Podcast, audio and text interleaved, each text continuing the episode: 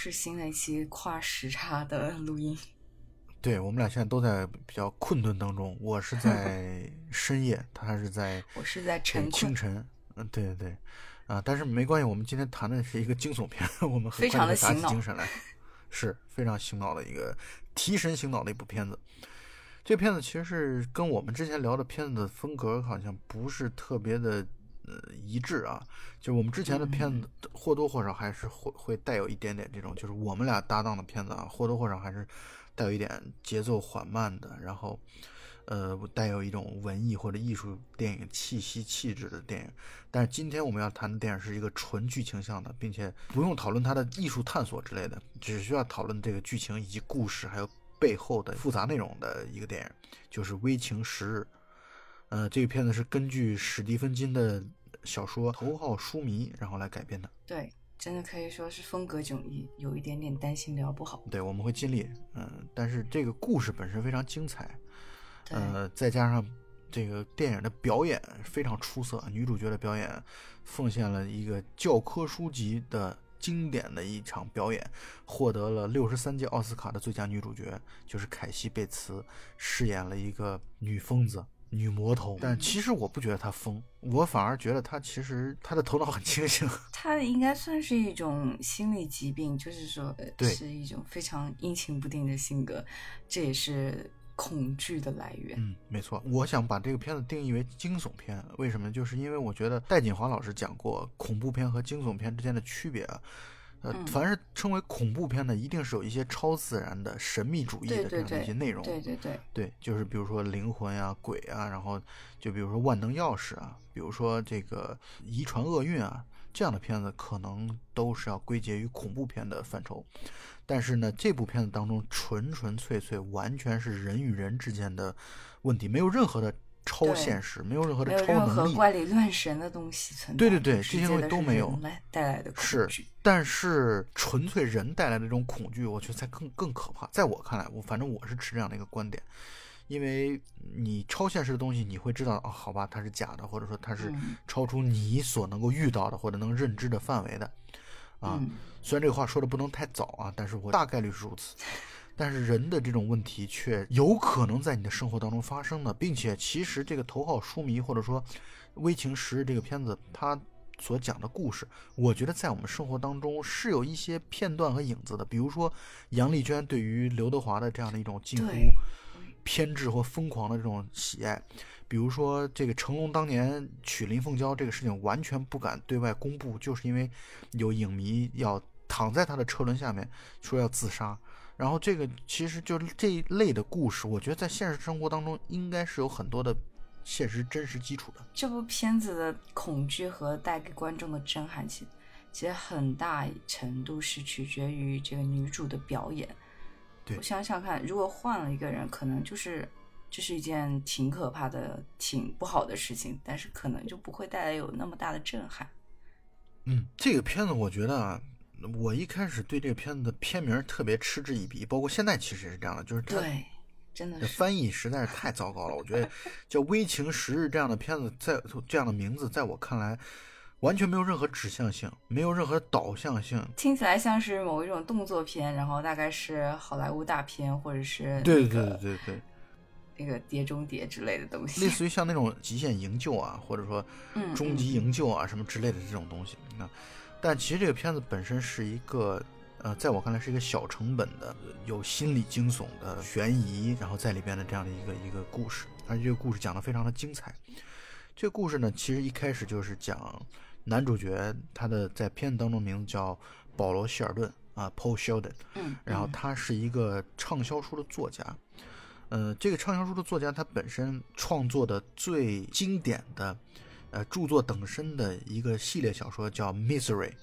所以这个电影的英文名字就叫《Misery》。Misery 这个词我查了一下，因为我之前不知道是什么意思，我查了一下，它的意思其实是苦难的意思，是吧？对，它其实就是这个 Misery 是他所创作的系列小说的女主角的名字，然后他的这个系列小说是很受欢迎的。这个男主角他有一个特点，就是带有一种很强烈的，其实很多作家都是这样的，他带有一种很强烈的迷信的这种内容在里边。比如说，嗯他就一定固定要在自己创作第一篇小说，并且成功获得了编辑的认可、出版以及获奖等等这样的一个小旅馆。这小旅馆是在一个偏僻的、偏远的、远离纽约大都市的这样的一个镇子上。这个镇子我不知道在哪里，可能是在科罗拉多还是在哪里？对他中间有提到过是在科罗拉多。你有没有发现 Stephen King 的他的小说，呃，有好多是一个作家，然后在喜欢在偏远的小村庄或者什么酒店里面写东西，然后接着你想说《闪灵》是吧？对，很多人把这个片子和《闪灵》在相提并论，或者说在在对比着来看，但很不一样。对，完全不一样。呃，《闪灵》是恐怖片，是有鬼魂出没的，或者说有鬼魂的背背后的意象存在的。但是这部片子完全是与人斗的这样的一个故事。对，其实于我个人而言，《闪灵》就是大家说的有多可怕、多惊悚这件事情，我并不认同。跟它比起来，还是差挺远的。可能是我个人不太害怕那种事情。但是《闪灵》的，因为它库布里克拍的太好了。所以从电影艺术的角度来说，那把这个片子就拉出了一个档次，就是或者说可能不止一个档次，就里边的这种呃节奏啊、结构啊，包括里边的剪辑点啊的选择啊，对对对，各方面包括布景啊，这那库布里克的这个作品要完全是能够登入电影艺术殿堂的。但《危情十日》显然就是作为一个精彩的好看的电影，带有很强的娱乐性，我觉得就足够了。但是这个片子确实看完之后很爽又很不爽。我继续说这个作家保罗·希尔顿，这个作家呢，他有很多的迷信的这个，或者说秉持着一贯的一些做法。比如说，他每次写完一部小说，呃，就相当于拍电影杀青一样，完稿的那一刻，他一定要去喝某一个品牌的香槟。然后要去点一支烟，他平时是戒烟的，但是他每次要在自己写完完稿的那一刻，一定要点一支香烟。他写书一定要在那个某某旅馆，叫银河旅馆啊，一定要去完成它。所以他可以说每次创作的时候都在这里。那么他这种带有极其强烈规律性的做法或者行为。就给了他的粉丝们很容易把握他的踪迹的这样的一个可能性。电影的一开头就是他刚刚完成了一本新的书，这书的书名当时好像叫书名叫 Untitled，应该是还未命名吧。交代的背景就是相当于他是生活在纽约这个大都市的，但是他写书的时候就会到这样的一个，我认为是应该是很小很小的一个小镇子。然后来去继续自己每一次都重复着的成功的这样一条道路。但是他写完书开始往回返的时候，开车开了一辆六五年的野马的轿车，返回的时候就开始下了大的暴风雪。按编剧按 dramatic 的这样的一个路来说，他顺利的掉到沟里去了。然后画面就在这里停止了，切换到在纽约的经纪公司。然后他的经纪人无论怎么打电话都联系不上他，然后他就打电话给就是 Silver Creek 这个小镇上的一个警察局吧。你说的很对，确实是一个警察局。这个警察局好像只有一个警察。对，然后是一个警察跟他老婆两个人经营的。对，一个夫妻警察局。对，呃，然后那个经纪人打电话跟他们挂完电话的时候，然后他的那个助手老婆进来了，然后说一句话说。我们居然接到电话，是多么繁忙的一个早晨啊！没错，所以我才说嘛，这个他在处处的细节当中，他在表现这个镇子非常非常的小，平时可能嗯也没有什么治安、刑事案件之类的。我猜这个警长可能平时就是做一些给人找狗啊。然后我的牛丢了呀，什么之类的这种事情。嗯，对，还有他老婆接到电话说什么信用卡消费之类的问题。对对对。然后当那个经纪人把这个作家的名字告诉他的时候，然后他就随手拿个纸笔、便签，然后写了下他名字，贴在那个背后的那堵杂乱无章的墙上，然后告诉他说：“嗯，我已经把他的名字这个案件加入我们系统中。”确实表现出来，这个警长平时是其实是无事可做的啊。所以呢，让他这个弦儿啊紧起来，我觉得也也不是很容易的一件事情。另外一条线呢，就是保罗·希尔顿那辆车翻车了，然后就听到有撬门的这个声音，然后他就会慢慢被拖出来了，不知道他去了哪里。但是我们就知道他肯定是获救了。等他再醒来的时候，他就躺在了那个温暖的屋子里啊，一张床上，然后他全身可能是多处粉碎性的骨折，所以呢腿完全动不了。然后这个镜头好像一给的是，就是一个女人胖女人的从下到上的一个脸，然后那一刻，那个女人很显示出来很温柔的样子，然后表现出救了他，并且告诉他这句话反复出现啊，说保罗·希尔顿，我是你的头号书迷。这句话因为它是点题的嘛，嗯，我甚至觉得其实这个电影叫头号书迷，我觉得都好过微情十，因为它至少头号书迷是带有指向性的，微情十这个名字实在是毫无价值和意义。我觉得这个女人她自我介绍说她是保罗·希尔顿的头号书迷。对他写的几乎所有的书都耳熟能详，啊，已经滚瓜烂熟，啊，非常喜欢他创作的 Misery，啊，米瑟利这个角色，同时也很关注、关心 Misery 的他的命运，啊，他被他的命运所牵动着，同时还告诉保罗·希尔顿说，现在由于大雪，导致现在救护车是进不来的，啊，他跟医院已经联系过了。啊，等通了路之后，就可以把他转到医院去了。同时呢，由于他自己是一个护士啊，他自己跟呃保罗·希尔顿介绍说自己是一个护士，所以呢，他等于顺利的帮保罗·希尔顿腿四周固定好了钢板，帮他做好了固定，并且照顾他的饮食起居。那段戏看起来，因为我们也都知道，这个片子一开始的就浓浓的这种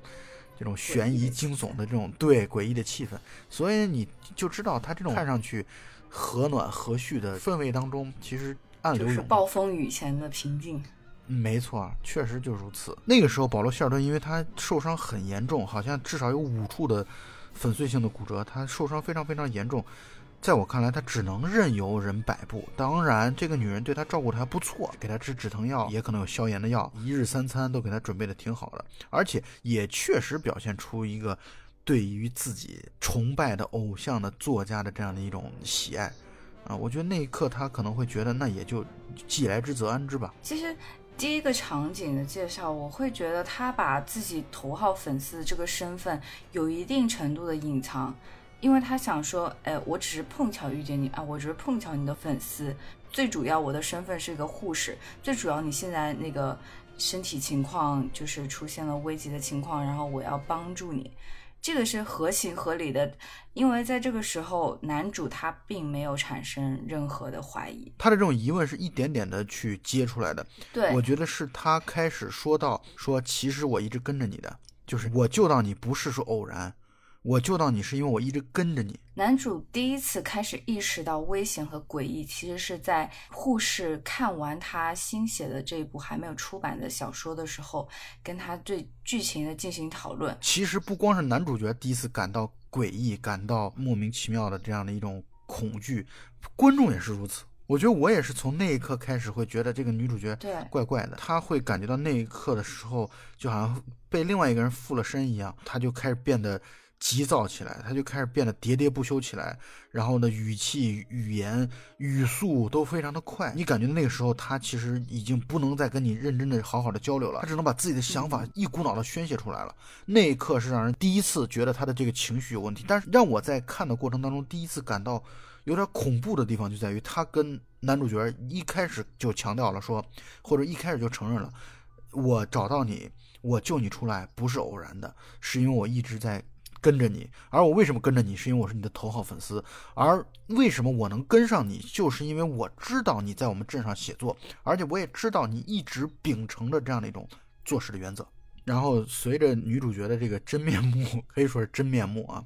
一点一点的露出来，男主角也是在一点一点的感受到内心的恐惧，所以他一点一点的在去做一些准备，比如说他慢慢的开始，当他自己能够控制好这样的一个。病痛的时候，他就不再吃那个止疼药了，反而他把那个止疼药攒了起来，以备不时之需，并且在那个女人又进一步的开始发癫发疯的时候，怎么发癫发疯呢？就是就是他真正读完了保罗希尔顿新写完的这本小说之后，他对于保罗希尔顿的新书非常的不满意，因为他竟然把 Misery 这个角色给写死了。对他那段时间真的是歇斯底里发狂了，因为他太爱 Misery 了，而且还有一个有意思的地方就在于，或者说还有一个让人觉得神神叨叨的神神经兮兮的一个地方在于，他养了一头黑猪，那个黑猪的他取了名字叫 Misery，然后呢，并且他让 Misery 那黑猪和保罗·希尔顿来打招呼。那段他其实他还没发狂，但是呢，保罗·希尔顿等于内心深处又平添了一丝诡异。这怎么回事？这是你是来搞笑的吗？而且那个女的后来离开保罗·希尔顿的屋子的时候，她一直在学猪叫，太恐怖了。我觉得这个对这个猪挺有意思的，因为片尾在写到演员表的时候，然后这头猪的名字叫 Mystery the Pig，演员是 herself。那段时间，女主角等于还没有情绪上第二次发狂。第二次发狂就是在她读完了那本书。刚才咱们也说到了，她对结局大为不满啊，可以说是大发雷霆，疯狂的来去宣泄自己的情绪。朝这个保罗·希尔顿怒吼着，也就是在这个时候，他坦白了，因为一开始他还是在糊弄他的，说什么我会试着去联系医院，我会试着去联系你的女儿、你的经纪人什么的。然后他就在这一刻坦白了，就说，就说你死心嘛，根本没有任何人会来的，因为我谁都没有联系，我也不会让任何人知道。没错，没错，保罗·希尔顿从那一刻开始，我内心已经开始慢慢的滋生一些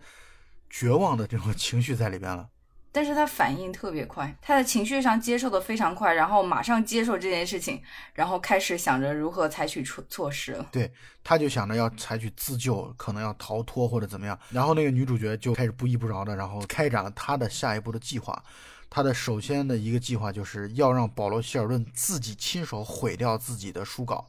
然后保罗·希尔顿那段时间还使用了一点小的计策，说啊，我这个书稿其实经纪人已经有好几个副本了，嗯，但是呢，他就是接受的访谈太多了，导致他的个人习惯被粉丝掌握的 一清二楚。他那个女主角非常淡定的说：“你不可能的，你为什么跑到银河旅馆这么一个鸟不拉屎的地方来写作？就是因为你一直秉持着自己写书时候的这样的一个近乎于偏执狂的。”啊，近乎于强迫症的这样的一种迷信，所以呢，你不可能有副本的，你从来都是从你第一本书开始，自己只保留一份书稿，然后这个书稿出来之后，印刷之前都只会有这么一份，所以呢，你现在赶紧。点火吧，你把它烧了，烧完了之后，你就可以引导起自己的重生。其实可以这么说，保罗·希尔顿那段时间真的很绝望，因为让自己创作者去毁掉自己的书稿，那就真的是一个极其残忍的事情。但我觉得保罗·希尔顿已经做得很不错了，他对自己的情绪的掩掩盖和隐藏已经做得相当不错了。对，随便想想就很绝望。你不用是一个作家，你是个小学生，你烧了一本暑假作业，你也疯了，对吧？保罗·希尔顿，我觉得他的情绪的控制已经，我觉得已经做得很好了。对，这就是我刚才说的反应特别快的地方。对，因为他知道他所面对这个女人是一个情绪非常不稳定的一个女人，所以呢，他如果去刺激她的话。保不齐他会做出什么样的进一步的疯狂的举动？就是一个粉丝让作家去烧书稿这个事情，我觉得这是一个已经超出普通正常人理性人的一个一个做法了。但他前面已经已经深深的知道他不是普通人，深深的知道他的神经病，所以就就烧了书，并且内心虽然很痛苦，但是他保持情绪的镇定。可以说男主应该是一个非常务实的人。一点亏都不能吃了。对对对对对，他知道跟强势的这样的一个女人面前，他的任何反抗这些东西其实是没什么用的。他的身体体能各方面都没有恢复，然后也行动不便，他的双腿完全那段时间可以说是是残废着的啊，就是用不上，所以他只能是自己暗暗的去想一些对策。对，以这个女主的体型，即便是她恢复了。也没有什么太大的胜算，更不用说她残废的情况。我们无意去嘲讽体型、体重什么的，我们真不是这个意思。但是对于剧情来说，摆在你面前的就是一个大女主，就是一个难办的、难以去战胜的女主角。然后接下来那个女主角就进一步的，她一方面是要求她把书稿烧掉，另外一方面呢，他进一步的要求她重写这本书，并且要求把 Misery 一定要写活了，一定要复活。不能瞎写，并且给他买了很高级的打印纸。但是保罗·希尔顿这段时间看到地上有一枚发卡，因为那个女人每次把它是反锁在自己的卧室当中的，所以他如果想开门的话，他得需要一些工具来去开门。他其实是想要开始展开一场自救或者说逃跑的一个行动的。然后他就借口说：“你买的这个纸好是很好，贵是很贵，但是呢，我。”用的不是这种纸，因为这种纸会打印的这种油墨印出来，所以呢会使得这个纸张的质量是不能接受的，所以你需要再麻烦你再跑一趟到镇上再跑一趟，因为他们这个地方显然是在买东西的话得开到镇中心去买。嗯，他其实为了给自己争取时间嘛，因为说实话，他从那段之前他完全没有出过他自己的卧室，他连房间的房屋结构他都不清楚。而且他找出了这个借口也是非常聪明。是合情合理，但是就这个借口也依然再一次惹怒了、激怒了这个女主角。你看啊，如果是真正一个对偶像充满了爱的一个粉丝的话，不会像这个女主角这样的。那女主角愤怒的把那个买的昂贵的打印纸就往他的伤腿上扔，男主角再次承受了身体上的痛楚。因为其实女主她本来就是一个没有任何同理心的，她某种程度上是以折磨和控制自己爱的、喜欢的人为乐。没错，在女主角去买新的打印纸的过程当中，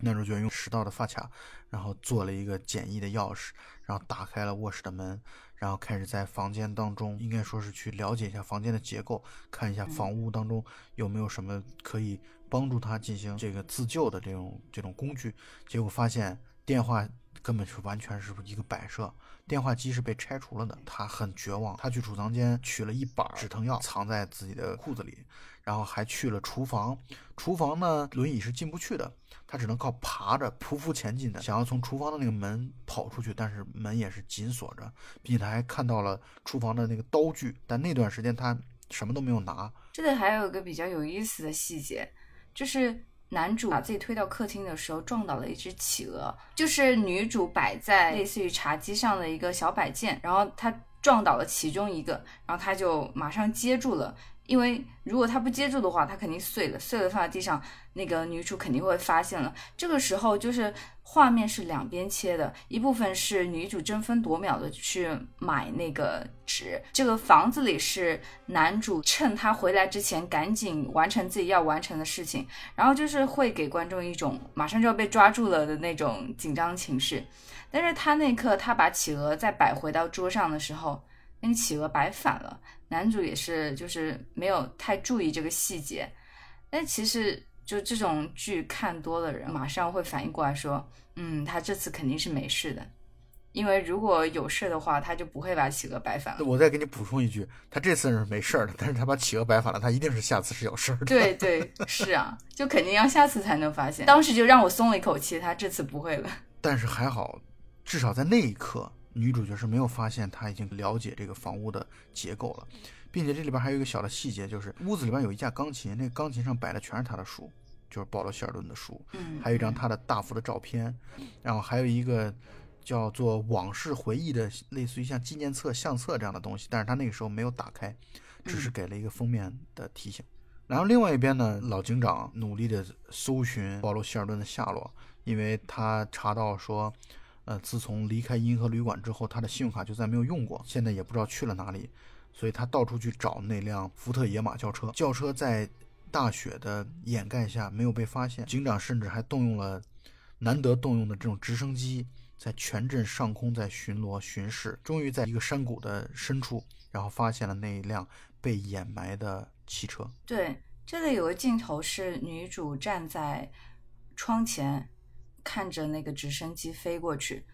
这个镜头让人很压抑，就会暗示了一种说，无论外界采用了什么措施，你都在我的眼皮子底下，就一点破绽都不让人留下。然后男主角等于是在被胁迫的情况下开始写书。他一开始写的书呢，就让 Misery 复活的这种方式呢。女主角非常的不喜欢，甚至说她都不是用复活的方式，她直接写的过程当中就是 Misery 就默认是活着的，然后女主角就讲了自己小时候去看一个电影很不满意的一个火箭人的一个故事。系列电影的前一集火箭人已经死了，结果在下一集的时候火箭人又掉下山崖的那一刻展开了自救，然后女主角很不满意这样的安排，觉得这是在糊弄观众，所以她批评。作家希尔顿说：“你也是这么干的。你前一幕明明都已经把他写死了，你怎么能第二幕或者说第二本书又直接让他以活着的状态来去面试呢？你得让他复活才行，你不能让他直接就活着。所以其实每一段都是在表现出来这个人的歇斯底里，同时还有自己一套处事的逻辑，就是他看问题一定要按照自己的秩序来去进行。对他非常的有强迫症啊，就是对对于自己认定的东西，就不允许别人有什么不同的想法。我觉得保罗·希尔顿也是为了维持自己的这样的一种生命的延续啊，所以不得不开始按照女主角的要求开始去写写书，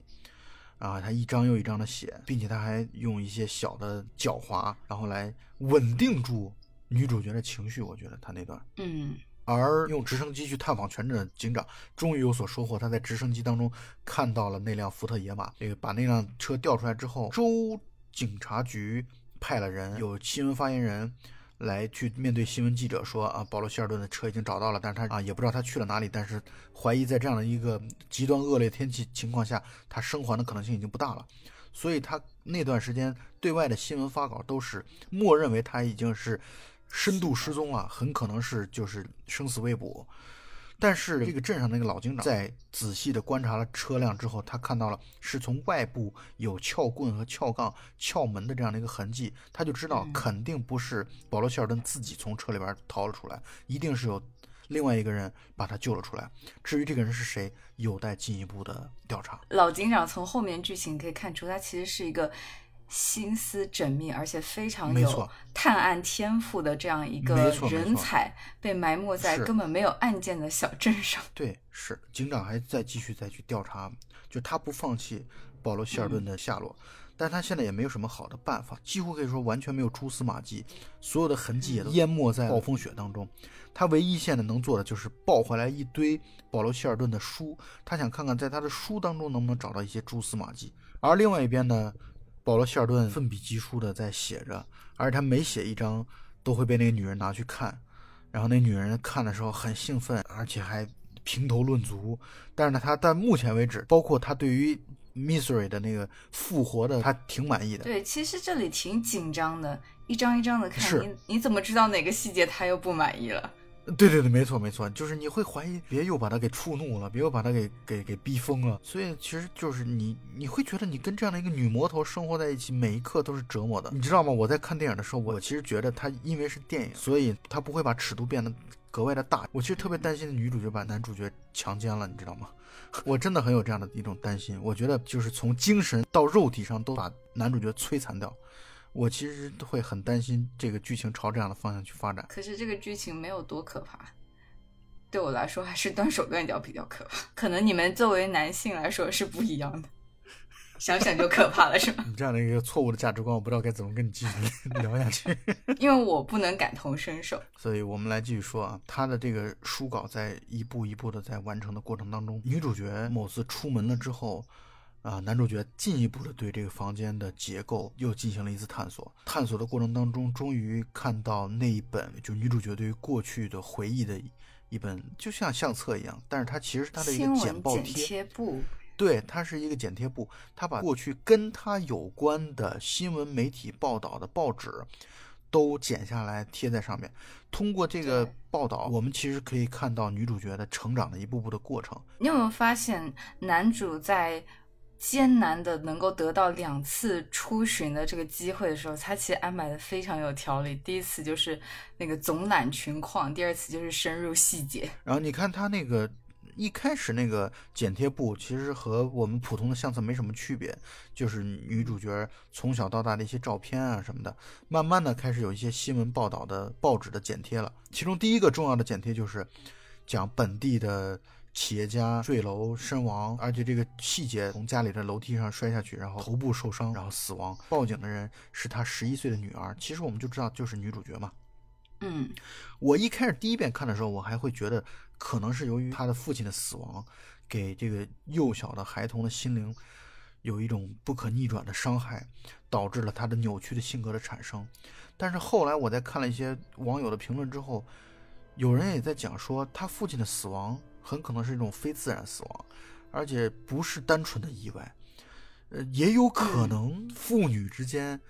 发生了争执，然后女孩可能不小心随手的推了父亲，然后滚下楼梯，然后死亡了。也有可能是女孩的母亲制造了这样的一起凶杀案。如果是别人来去制造这个凶杀案的话，那其实女主角从那一刻她洞悉了这样一种做法，因为后续有好几个人的死亡都是以同样的方式从楼梯滚下去，头部重伤死亡的。我个人会更倾向于是女主把她的爸爸推下去的。因为这是一本她自己剪辑的新闻的剪贴簿，其实我更觉得是一种自己给自己贴的勋章布。嗯，对我我同意你的观点，我觉得这种可能性会可能会更大一点。然后慢慢的就开始报道他进入卫校啊，然后在卫生学校当中，嗯，最优秀的学生也是离奇死亡了。女主角又顺利的成为了护士。进入了本地的医院，然后本地的医院的男婴死亡，又一起男婴死亡，又一起男婴死亡，然后这个女主角就被传讯，但是证据不足被释放了。她在法庭审判的时候走出法院的时候，对着镜头说了一句话，这句话是说，她当时引用了呃保罗希尔顿在书里写的一句话，有存在比人类更高的审判方式，我们将都会被这种审判方式所审判。对对对，大意如此。也就是因为报纸当中的这句话，最终成为了警长不能叫破案吧，应该说警长找寻到一个重大线索的一个途径。然后我觉得，其实你现在想想啊，你要是保罗·希尔顿，你看到这样的一本剪贴簿的时候，你真的是一种毛骨悚然。尤其是他自己的头号粉丝在面对法庭门前的记者的时候，说出一段自己写的书当中的话的时候，你不觉得那是一种特别恐怖的事情吗？对，就就是他已经是他生命的全部了。你会觉得好像是你的失误造出了这么一个怪胎，虽然它不完全是你所构成的，但是你竟然成了滋养这个恶魔成长的养分。你会觉得作作为作者来说，真的是一个挺五味杂陈的一件事情。我觉得他也正是看了这本剪贴簿之后，进一步的开始，就他以前只可能只是想逃出去。但我觉得他在那一刻开始，他觉得他逃出去是无望的，他要开始自救，他要开始自保，所以他要拿那些止疼药汇聚在一起，想要给那个女女人下毒。但是这段戏呢，他想下毒的这段戏呢，顺利的就失败了。其实，在男主翻看到这个剪贴簿之前，他们有一次呃，类似于烛光晚餐的机会，这也是给男主很多。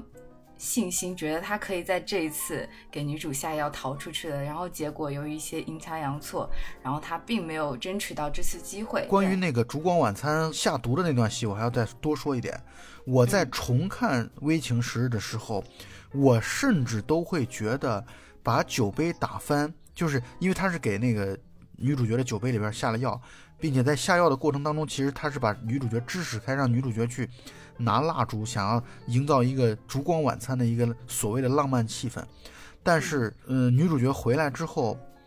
打翻酒杯，在我看来，我甚至觉得她是女主角是故意的，就她装作是不小心，但我觉得她是故意的，就是我觉得女主角的防范意识远比我们认为的要强得多得多。她已经洞察一切，因为她其实早就已经发现了之前薇薇刚才说到的一个瓷器企鹅被撞到空中。就再次被拿起来之后，方向是放反了。其实女主角早就已经发现了这一点，所以我认为女主角是早有防范的。所以你可以注意，如果你你再去重看这个片子的时候，你会注意到她在打翻酒的那一刻，我觉得是不自然的，我觉得不是不小心的，我觉得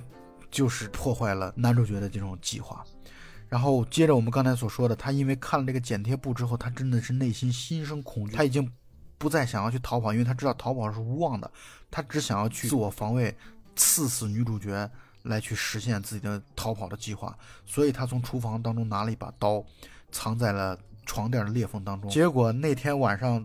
女主角回来之后，二话不说，直接给他打了一针镇定剂或者安眠药这样的东西，他就昏昏睡过去。所以那一刻真的很绝望，你会觉得你的所有的计划，你的所有的安排，根本没有，就你连实施的可能性都没有。对他一根手指就能给你按回去。没错，你想往前进一步，根本进不了。他在那一刻呢，遭受到了身体上的更大的一个痛苦，就是女主角歇斯底里的告诉他说：“你想要逃跑是没可能的。古代的那种黑人奴隶偷了钻石逃跑的时候回来，会被施行一种叫做跛刑的这样的一个残酷的刑罚。所以他开始对男主角实行跛刑，他把男主角的两只脚全部敲断了，痛苦万分，真的太痛苦了。而且这个敲掉这个过程，女主的内心是没有一点波澜的。你知道，像这样的人啊，他会觉得我做所有的事情都是为了你，甚至有的人的这种催眠自我的段位更强一点的话，他会觉得我做的所有事情都是为了人类，都是为了让你能写出更好的书来。所以男主角等于遭受到了巨大的。挫伤，他已经可以说没救了。然后老警长终于发现了这个女主角和保罗·希尔顿失踪案子之间的这些千丝万缕的联系，并且他去图书馆查阅到了当年的那个报纸，也就是在女主角的剪贴簿当中出现的那个他在法庭门前，呃接受采访时候所所说的那句话。他把那个女主角和保罗·希尔顿第一次联系在了一起。所以警长驱车去了他的家。警长的车的声音一出现，保罗·希尔顿其实那段时间就立刻燃起了希望，因为这就是他在那个地方待着的时候第一次有有人来访啊。女主角立刻洞悉了他的想法，赶紧给他来打针。打针的时候，他们两个扭打在了一起，但是针还是打了进去。男主角再次陷入到了昏迷的状态，并且被女主角推到了那个地下室的储藏储藏间当中。警长其实我觉得啊，他来的那一刻，他已经基本上心里边已经可能百分之。六七十、七八十确定这个女主角跟保罗·希尔顿的失踪一定是有关系的，所以他带着满腹的狐疑，带着这种探寻的、寻找蛛丝马迹的态度在这里。而我个人认为，其实女主角那段时间也已经嗅到了警长知道她是这个事情主谋的味道。我觉得他已经闻到了这个味道。对啊，肯定是知道的。他这里边有一个细节啊，他那段时间表现的非常的聪明，你知道吗？还不等警长问，他就直接说：“他说我去买了纸，买了打印机。我觉得保罗·希尔顿虽然失踪了、消失了，但是因为我是他的，他自己抢先说，他说我是他的头号粉丝，我非常喜欢他，我希望他的作品、他的角色、他的人物能够继续延续下去，所以我开始学习，模仿了他的呃文笔啊文风来去创作新的故事。”你知道那一刻我的想法是什么呢？我觉得他如果一旦这个事情不败露的话，他会一直养着保罗·希尔顿，会一直不停的让他写书，并且以后冠以自己的名字来去发表。警长等于一无所获。呃，在离开的时候，保罗·希尔顿在地下室当中醒了，发出了巨大的声响。警长已经离开了，然后又转身回来，其实给自己招来了可以说是致命的灾祸。他敲门，然后没人应。他进了门之后，然后听到保罗·希尔顿大声的呼喊，他去想要去营救保罗·希尔顿的时候，被女主角一枪从背后射穿了胸膛。女主角的手段总是别人挣扎了半天，然后他一秒就给他 KO 了。而这段戏其实可以说保罗彻底断了保罗·希尔顿从外界获得援助的希望。但是呢，女主角也意识到警长死在这里，他瞒这事儿已经瞒不下去了。他说我。的枪里边有两颗子弹，你一颗我一颗，我们就结束生命。这个我觉得也就这样了，能够跟你死在一起，他的潜台词就是我能跟你死在一起，我也算值了。但是呢，保罗·希尔顿觉得我不能跟这么一个女魔头死在一起，所以他开始藏了那个燃烧油，并且用了缓兵之计。他想要拖住这个女主角，他告诉她说：“我写的那本书马上就要结束了，你难道不想知道最后的结局？Misery 到底是跟谁在一起了吗？跟这个人还是跟那个人在一起了？你难道不想知道吗？”我觉得那一刻让我想到一个 成语叫“无欲则刚”啊，就是女主角那一刻心动了，因为她确实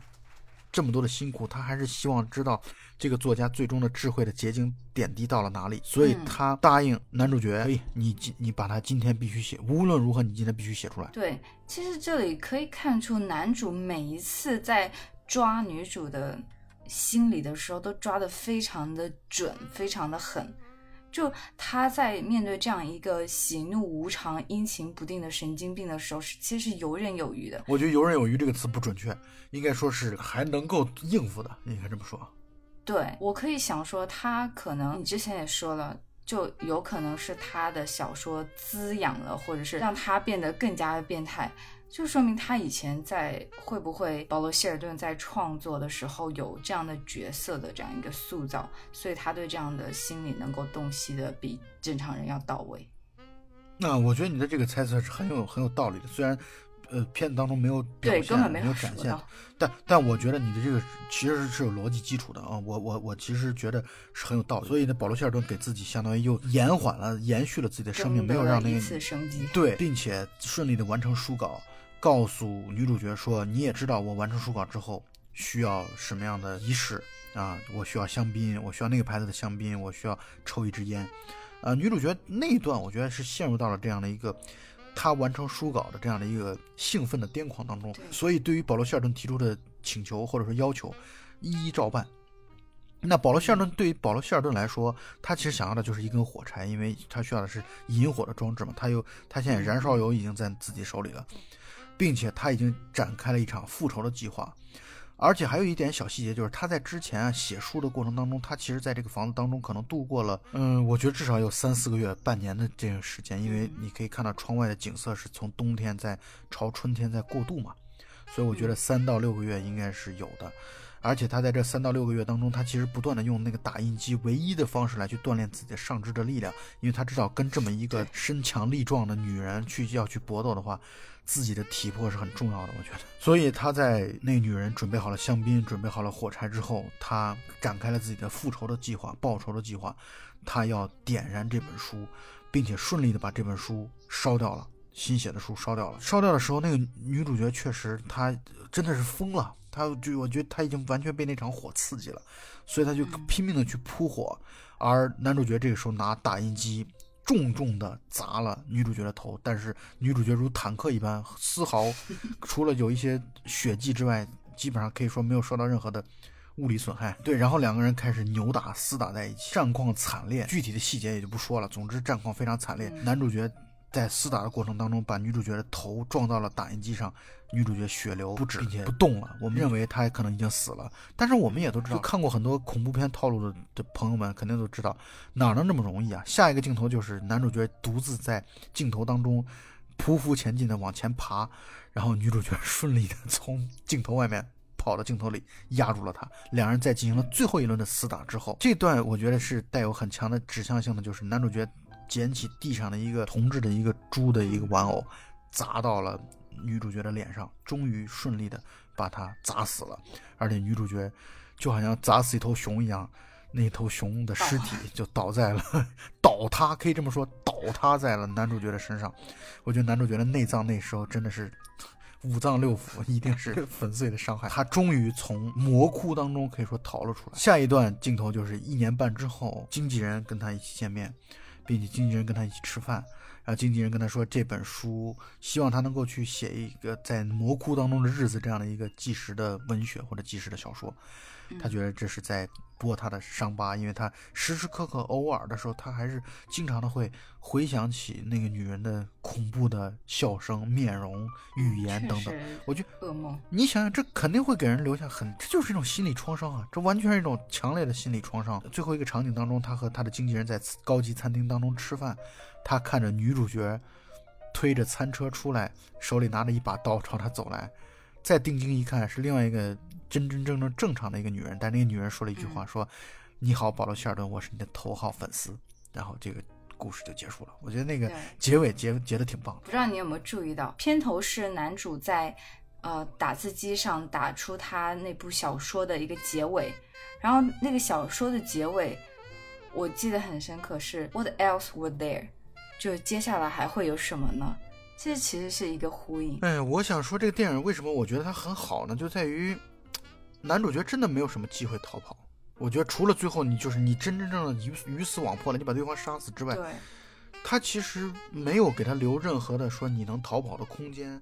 你的两次这个在室内的巡游，那都是在自己双腿完全可以说是没有什么帮助的情况下，你是其实逃不掉的。而且他使用的计策计谋，什么拿刀啊、拿药啊什么的，都都失败了。其实就感觉跟他完全是一个呃力量特别悬殊的抗衡。没有没错，是这样的。我在看的过程当中，代入感这个片子好的地方就在于代入感特别强，就是你会把自己带入到男主角的角色当中，你会想我该怎么办，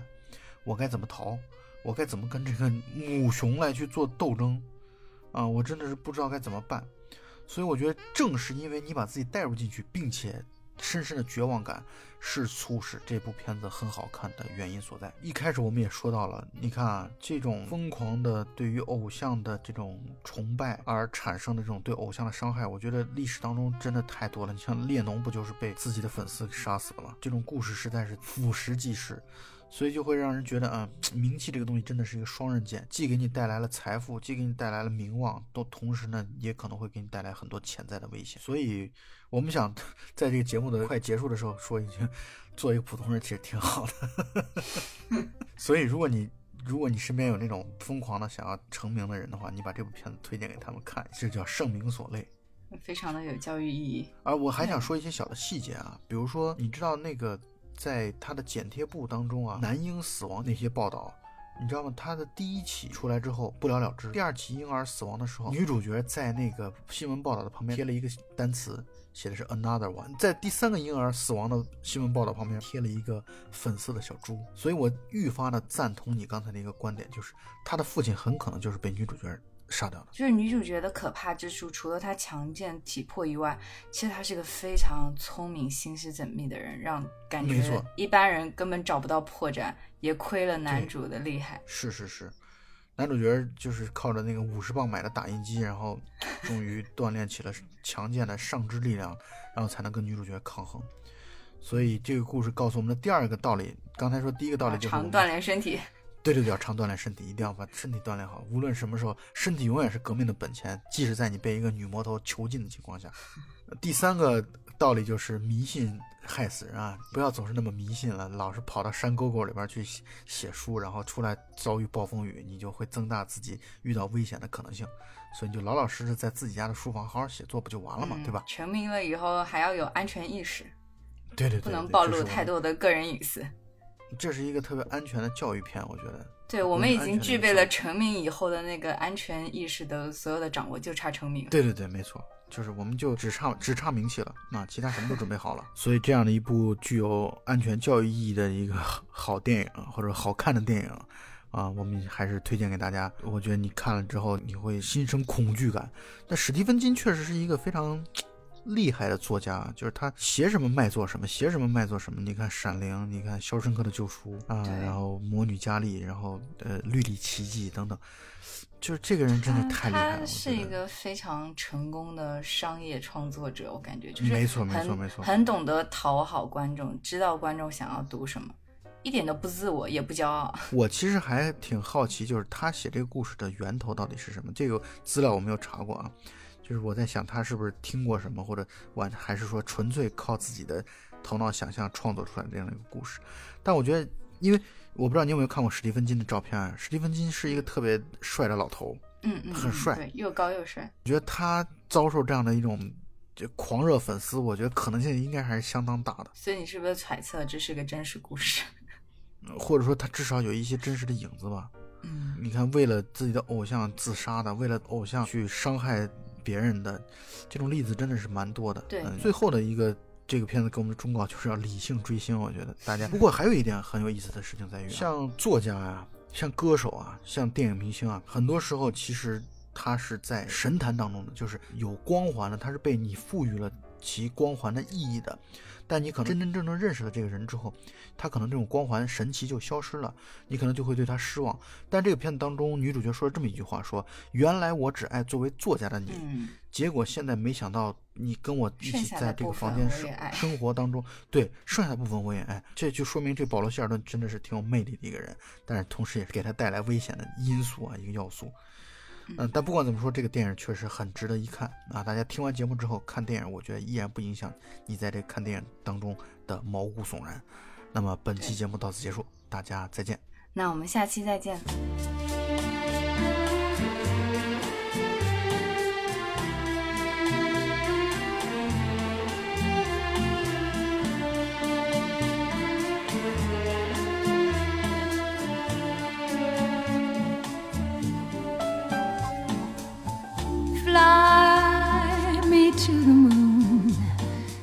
Let me play among the stars.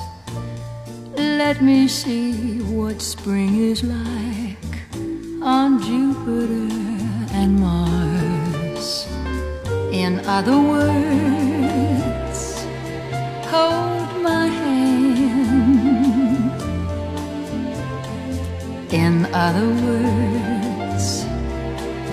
darling, kiss me. Fill my heart with song and let me sing forevermore. You are all I long for, all I worship and adore. In other words, please be true. In other words, al